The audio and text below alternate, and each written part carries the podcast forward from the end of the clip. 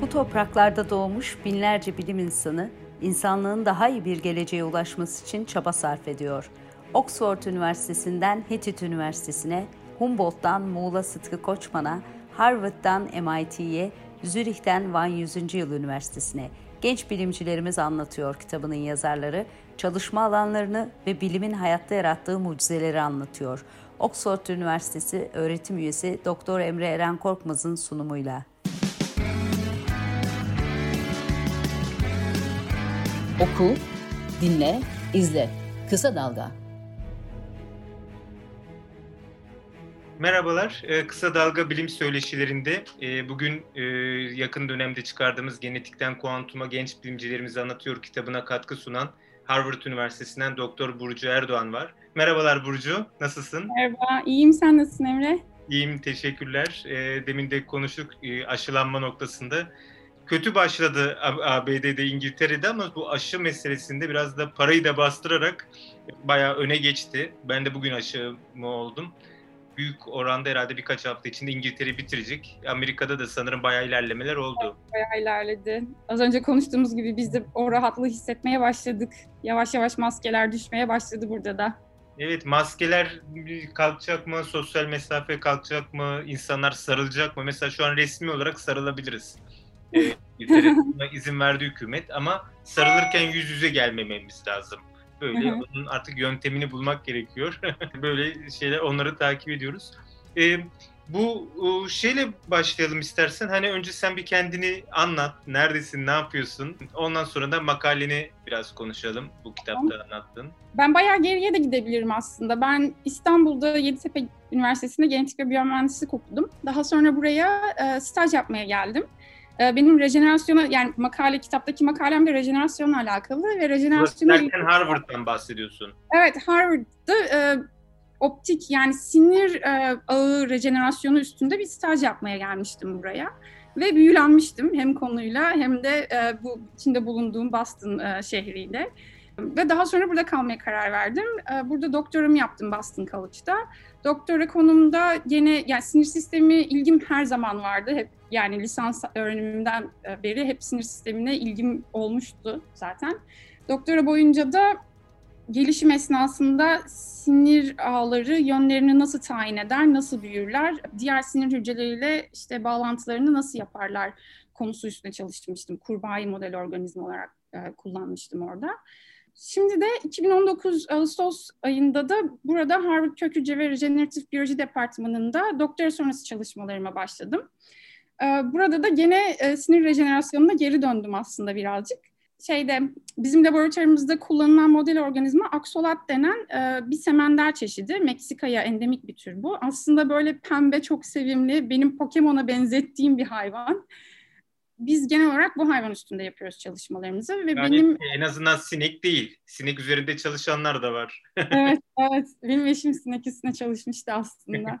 Burada ee, evet Oxford'da da İrem arkadaşımız sinek üzerine çalışıyor. Hı hı. Ee, o da yani o da çok güzel, kuvvetli bir model organizma. Sinir sistemi alanında da çok önemli bir model organizma.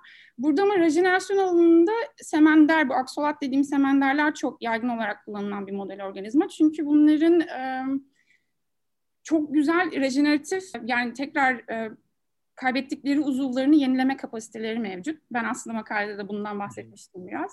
Yani kopan kollarını eksiksiz bir şekilde yerine getirebiliyorlar. İçerisindeki bütün dokuları yerine koyabiliyorlar. İşte bu kas dokusu olabilir, sinir dokusu olabilir, kemik dokusu olabilir. Ee, genel olarak labdaki fokus aslında yani özelleşme bu kopan uzuv rejenerasyonu alanında ama ben kendim sinir rejenerasyonuna biraz daha ilgi gösterdiğim için o alanda ilerlemeyi tercih ettim ve şu anda laboratuvarda yaptığım çalışmalar daha çok sinir rejenerasyonu üstüne. Yani şimdi senin hem kendi özgün bir çalışman oluyor hem de labda diğer hocalarla beraber siz bir koordineli olarak çalışıyorsunuz değil mi? O şekilde evet, evet, bölümü evet. yapıyorsunuz. Bu rejenerasyon dediğin doku yenilemesi yani dediğin gibi şey bir uzuvunu kaybediyorsa yeniden çıkartıyor. Bunun peki anladığımızda yani sadece anlamak için mi bu mekanizmaları anlamaya çalışıyoruz yoksa bunu mesela insana uyarlamak mümkün mü? Ya aslında genel olarak mekanizmanın nasıl işlediğini anlamak tabii ki de temel bilimin ya o heyecanlı yanlarından biri. Herkes genelde hani bu çalışma nereye gider, bize bir faydası olur mu diye tabii ki de soruyor. İlk akla gelen sorulardan bir tanesi bu oluyor. Yani nihai amaç yani olursa tabii oraya yönlendirmek e, de olacaktır. E, ama genel olarak bu mekanizmayı anlamak da çok e, çarpıcı. Çünkü rejenerasyon başlı başına zaten çok çarpıcı bir mekanizma. Yani kaybolan bir dokuyu geride kalan hayvan nasıl hissediyor? Aynı dokuyu eksiksiz bir şekilde ve daha büyük olmadan ya da daha kısa olmadan yerine nasıl koyabiliyor? Bu mekanizmayı anlamak çok önemli. Ama senin dediğin gibi bunu anladıktan sonra bunu yapamayan canlılara biz bunu aktarabilir miyiz kısmı da oldukça heyecan verici ve önemli. Çünkü aslında rejenerasyon dediğimiz olayı her canlı eksiksiz bir şekilde yapamıyor. Yani özellikle mesela baktığımızda biz insanlar da böyle bir kapasite sınırlı. Yani biz kopan kolumuzu yerine koyamıyoruz e, bildiğimiz gibi.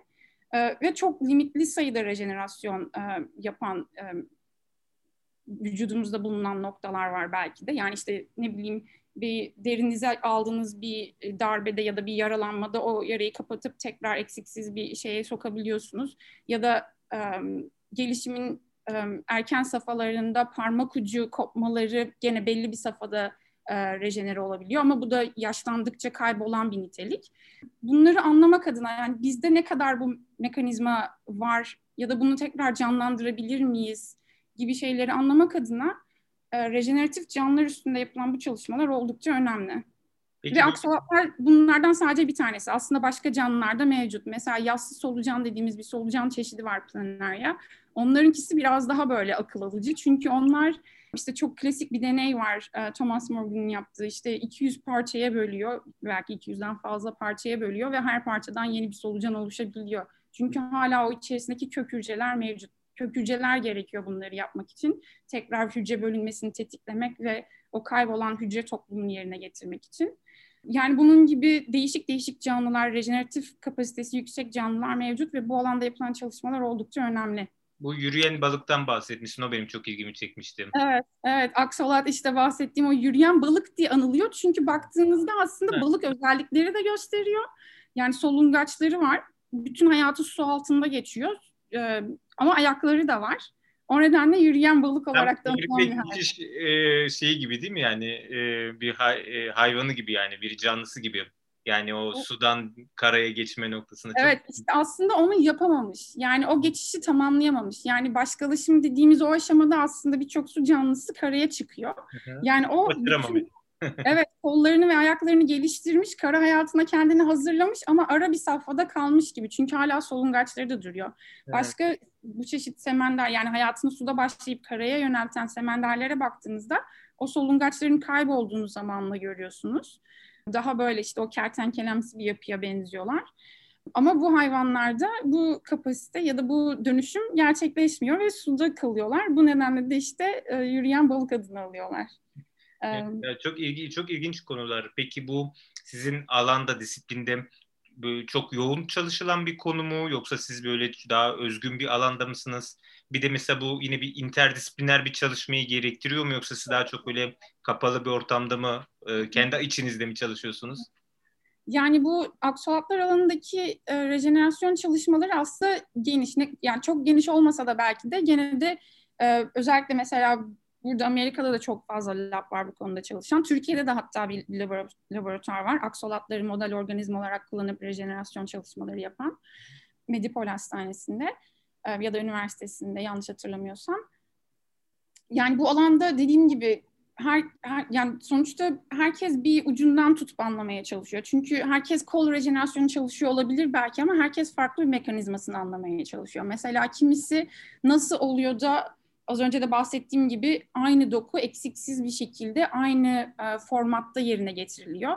Bu dokuyu yerine getiren hücreler arasındaki etkileşim nasıl oluyor? Bunu anlamaya çalışıyor. Ya da bu hücreler nereden geliyor? Nasıl birbirine farklılaşıyor? Bunların kaynağı nedir? Bunları an, anlaşılmaya çalışılıyor. Ve dediğim gibi interdisipliner bir alan aslında. Çünkü gelişen teknolojiyle artık e, bu rejenerasyon olayını tek hücre seviyesinde takip etmek mümkün. Çünkü rejenerasyondaki önemli faktörlerden birisi de aslında hücrelerin e, ortaya koyduğu gen anlatımı. Yani bu gen anlatımı sayesinde bu hücreler kök hücre özellikleri kazanıp tekrar bölünebilir hale gelip o kaybolan dokuyu yerine getirmeye çalışıyor. Ve bu özellik yani bu gen anlatımını anlamak da önemli. Bu nedenle de biyoinformatikçilerle çalışılıyor bu alanda oldukça fazla. Çünkü çok fazla data üretiliyor. Yani bütün bu koldaki hücrelerin gen anlatımını anlamaya çalışıp hangi hücre hangisinden gelmiş, e, nasıl birbirlerine farklılaşmış bu tarz şeyleri anlamaya çalışıyorlar. E, o nedenle dediğin gibi, bahsettiğin gibi interdisipliner bir alan. Mesela ben kendim, kendi projem için e, doktorlarla çalışıyorum. Ortopedi, ortopedisyenlerle çalışıyorum. Çünkü onlar rutin olarak sinir hücresi, sinir hücresi değil de sinir ağı operasyonları yapıyorlar. Yani bir sinir ağı kaz, yaptığımız kazalar, otomobil kazası olabilir, bisiklet kazası olabilir ya da ne bileyim işte bu sporda mesela Amerikan futbolunda falan da görüyoruz kafaya dar, omuza darbe alıyorlar ve buradaki omuz bölgesindeki sinirleri zedeleyebiliyorlar. Benim yaptığım çalışmalarda da mesela ben e, ortopedik surgeonlarla çalışıyorum hastanelerdeki. Çünkü dediğim gibi onlar bu sinir ağı zedelenmeleri konusunda sürekli bir e, şey yapıyorlar operasyonlar yapıyorlar ve onlardan aldığım örnekleri kullanarak işte gen anlatımı insanda nasıl oluyor ya da aksolatta nasıl oluyor bunların karşılaştırmalı e, analizlerini yapıp farklılıklar nerede ya da benzerlikler nerede bunları anlamaya çalışıyorum.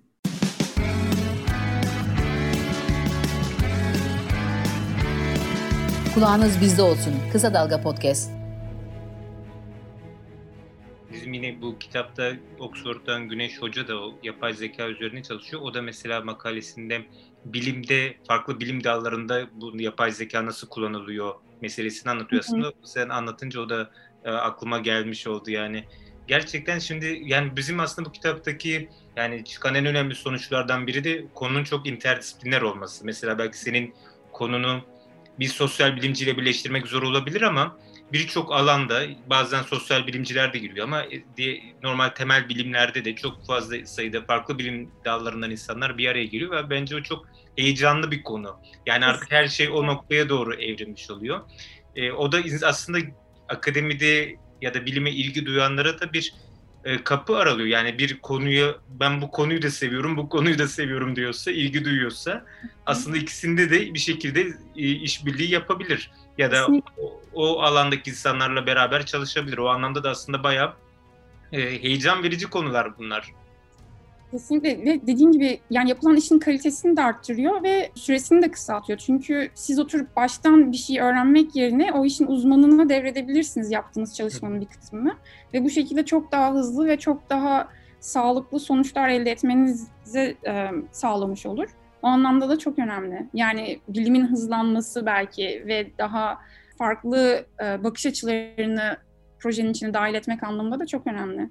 E, harika, çok çok ilginç konular gerçekten. Ben e, siyaset bilimci olarak üzülüyorum bazen. bir şey insanlarla uğraşmak ben de yani o anlamda kıskanlıyorum biraz.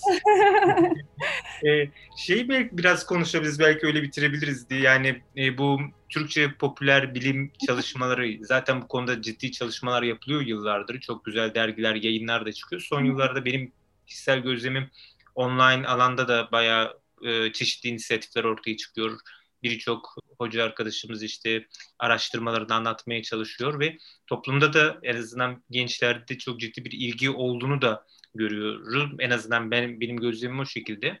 Ee, tabii bir yandan bilim karşıtı şeyler de çok yayılıyor. İnsanlar onlara da çok bakıyor. Yani tamam bilime yönelik bilgi var ama e, sonuçta aynı kaynaklardan siz yani aynı aracı şeylerle, teknolojilerle siz bilim karşıtı düşüncelere de ulaşmak mümkün. O anlamda da ciddi bir bilgi şeyi var. E, hani doğru bilgiye ulaşma meselesi de var. O da ciddi bir şey. Yani çok bilgi fazlalığı var ama hangisi doğru hangisi değil. Bu bilimsel alandaki yapılan çalışmaları sen nasıl değerlendiriyorsun? Bu noktada eksikler neler olabilir? Olumlu yanlar nelerdir? Örneğin toplumun ilgisi, alakası nasıl? Hı hı. Ee, ya kesinlikle çok önemli. Ben kendi gençliğimden hatırlıyorum. Bilim Teknik dergisi okuyorduk biz. Yani o zamanlar benim bildiğim en büyük popüler bilim kaynağı Bilim Teknik'ti benim için. Bir de izlediğim çizgi filmlerden falan feyz alıp böyle olağanüstü işte rejenerasyon olsun ya da başka deli bilim adamı şeylerinden çok etkileniyordum. Bu tarz kaynakların olması kesinlikle çok önemli. Bir de zaten sosyal medyanın gelişmişliği ve bilgiye ulaşımın artmışlığı sayesinde belki de bizim gibi insanlara daha fazla görev düşüyor. Bahsettiğin yanlış bilgileri ortadan kaldırmak adına ya da en azından doğrusunu başka kaynaklarda sunabilmek adına. e, oldukça önemli olduğunu düşünüyorum. Aslında bizim de yani ayrı bir grup olarak e, devam ettirdiğimiz bir proje var. Belki buna e, yakın bu anlamda. Epistem diye bir gönüllü kuruluşumuz var bizim de. Bizim de yapmaya çalıştığımız belki bilime erişimi olmayan ya da zor olan öğrencilerle bir araya gelip ev ortamında bilimsel soru nasıl sorulur ve bunun sorulan soruya cevaplar nasıl aranır, nasıl kontrollü deneyler yapılır gibi şeyleri öğrencilere tattırmak, onları deneyim, e, onların bu süreci deneyimlemesi adına böyle bir projemiz oluyor. Hatta geçtiğimiz hafta bunu projelerin son, üçüncü dönemimizi sonlandırdık ve öğrenciler projelerini sundular birbirlerine. E, küçük bir Zoom e, toplantısı yaptık ve bütün bugüne kadar proje yapmış, yani daha doğrusu 2020 döneminde başlayıp proje projelerini devam ettirmiş öğrencilerle yaklaşık 12 grubumuz vardı. Bu öğrenciler projelerini birbirlerine sundular. Yani bir konferans ortamı gibi bilimsel bir konferans ortamını yaratmış olduk biz bu öğrenciler için. Ve oradan aldığımız geri dönümlere bakarsak öğrenciler hakikaten bu süreçten çok memnun kaldılar. Çünkü hepsinin ortak görüşü yani okullarda hepimizin deneyimlediği kitaptan bilgiyi almak ama bunu uygulaması yapamamak. Yani bir şekilde uygulaması eksik kalıyor. Yani bilgiyi alıyoruz ama soruyu belki de soramıyoruz. Ya da sormak istesek de çekiniyoruz. Yani ben bunu soruyorum ama hani cevabını nasıl bulacağım bilmiyorum dedikleri projeleri aslında biz burada yaptık. Ve hepsi çok memnun kaldı. Bu bizi de çok motive eden bir şey aslında. Önümüzdeki yıllarda da devam ettirmeyi öngördüğümüz bir proje bu. Evet harika çok güzel. Ben de e, bizim e, kitabın diğer editörü Erdinç ile Erdinç de sistemin içinde. Onu evet, evet, öğrendim. Evet. Onun da onun da hazırlıklarını takip ediyordum bazen işte yarın işte çocuklarla deney yapacağım diye. O da bayağı heyecan verici bir şey. Ben ya geçen e, bir konuşmada da bir hoca arkadaşımız onu dedi. Yani mesela ya Türkiye'de iyi bir üniversiteden mezun olan bir gencin işte Oxford'da ya da Harvard'da ya da başka bir üniversitede çok zorlanmadığını biz gözlemliyoruz. Yani bir şekilde geldiği zaman bilgi birikim anlamında adapte olmakta ya da buradaki diğer öğrencilerle iş yani ya da sınıftaki şeyleri gelişmeleri adapte olmakta herhangi bir zorluk yaşamıyor ama en temel e, çelişki bu soru araştırma sorusu sormak ve araştırma yöntemlerini öğrenmek oluyor. Yani en belki zorlanılan konu yani ortak olarak en azından bizim tarafta gözlemlediğimiz böyle bir yan var. Gerçekten bu ciddi bir sorun. Yani bilgiyi alıp okumaktan öte soru sormak, o soruya nasıl cevap aranır onu anlamak onun peşinde koşmak bu uzun bir zaman alıyor bunu öğrenmek. Yani bu da önemli bir mesele. Bir şekilde bunu aşmak çok önemli oluyor. Yoksa onun dışında bir şekilde onu öğrenince e, gerisi daha kolay geliyor. Biz biraz zordan e, başlıyoruz yani. Kesinlikle. Bence bizim genel olarak bilgi birikimimizin ben iyi olduğunu düşünüyorum. Dediğim gibi buraya gelen bir öğrenci zorluk çekmiyor. Hatta ben benim gözlemlediğim buraya bayağı aç olarak yani ben kendimden de örnek verebilirim. Ben bayağı aç olarak geldim buraya hani her şeyi yaparım verin bana her şeyi öğrenmeye hevesliyim e, şeklinde. Evet yani bence nasıl diyeyim bilgi birikimimiz oldukça önem yani yeterli bence de ve buraya gelmedeki belki de tek çekincemiz biraz kendimize güven eksikliği olabiliyor zaman zaman. Onun da yani hiç gereksiz bir kaygı olduğunu gördüm ben de buraya geldiğimde bende de vardı.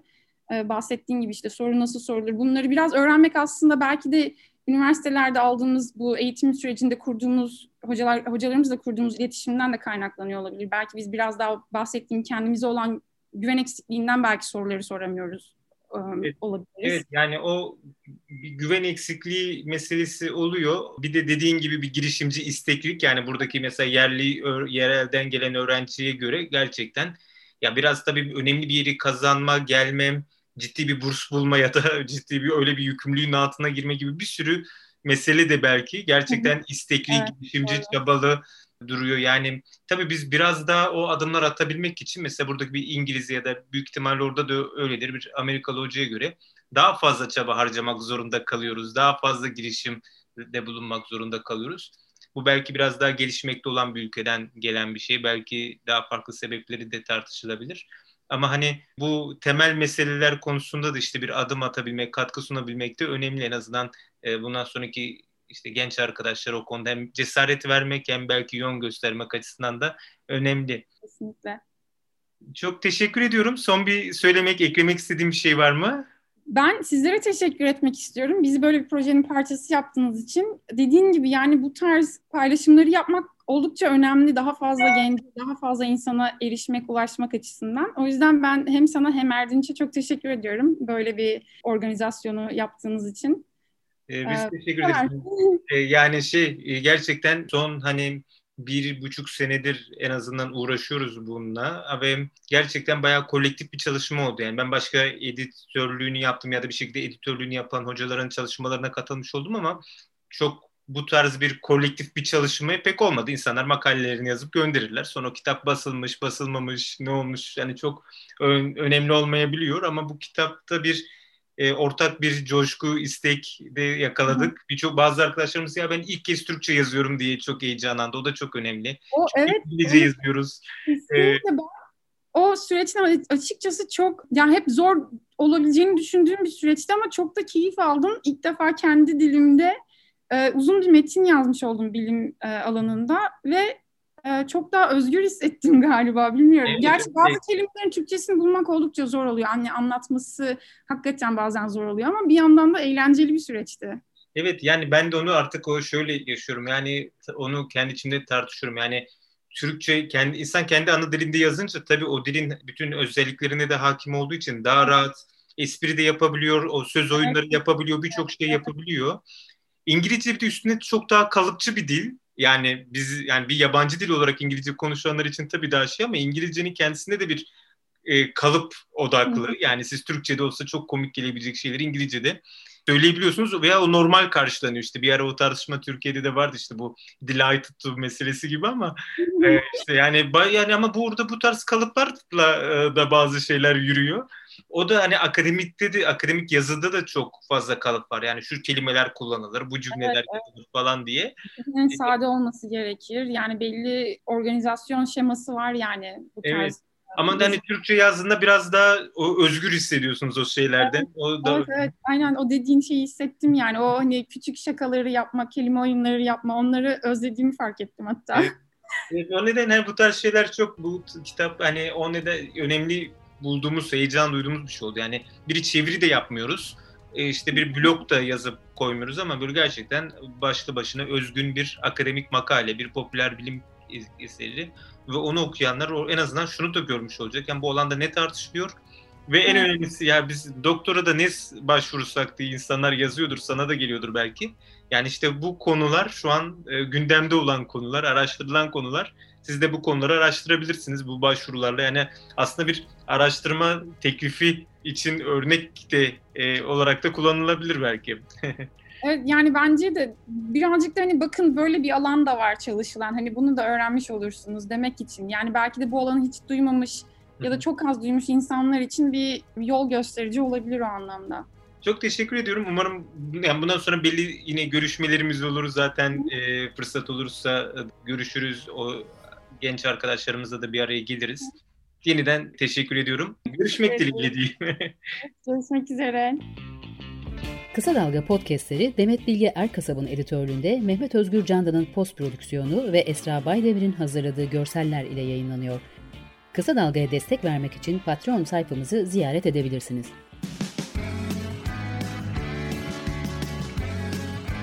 Oku, dinle, izle. Kısa Dalga.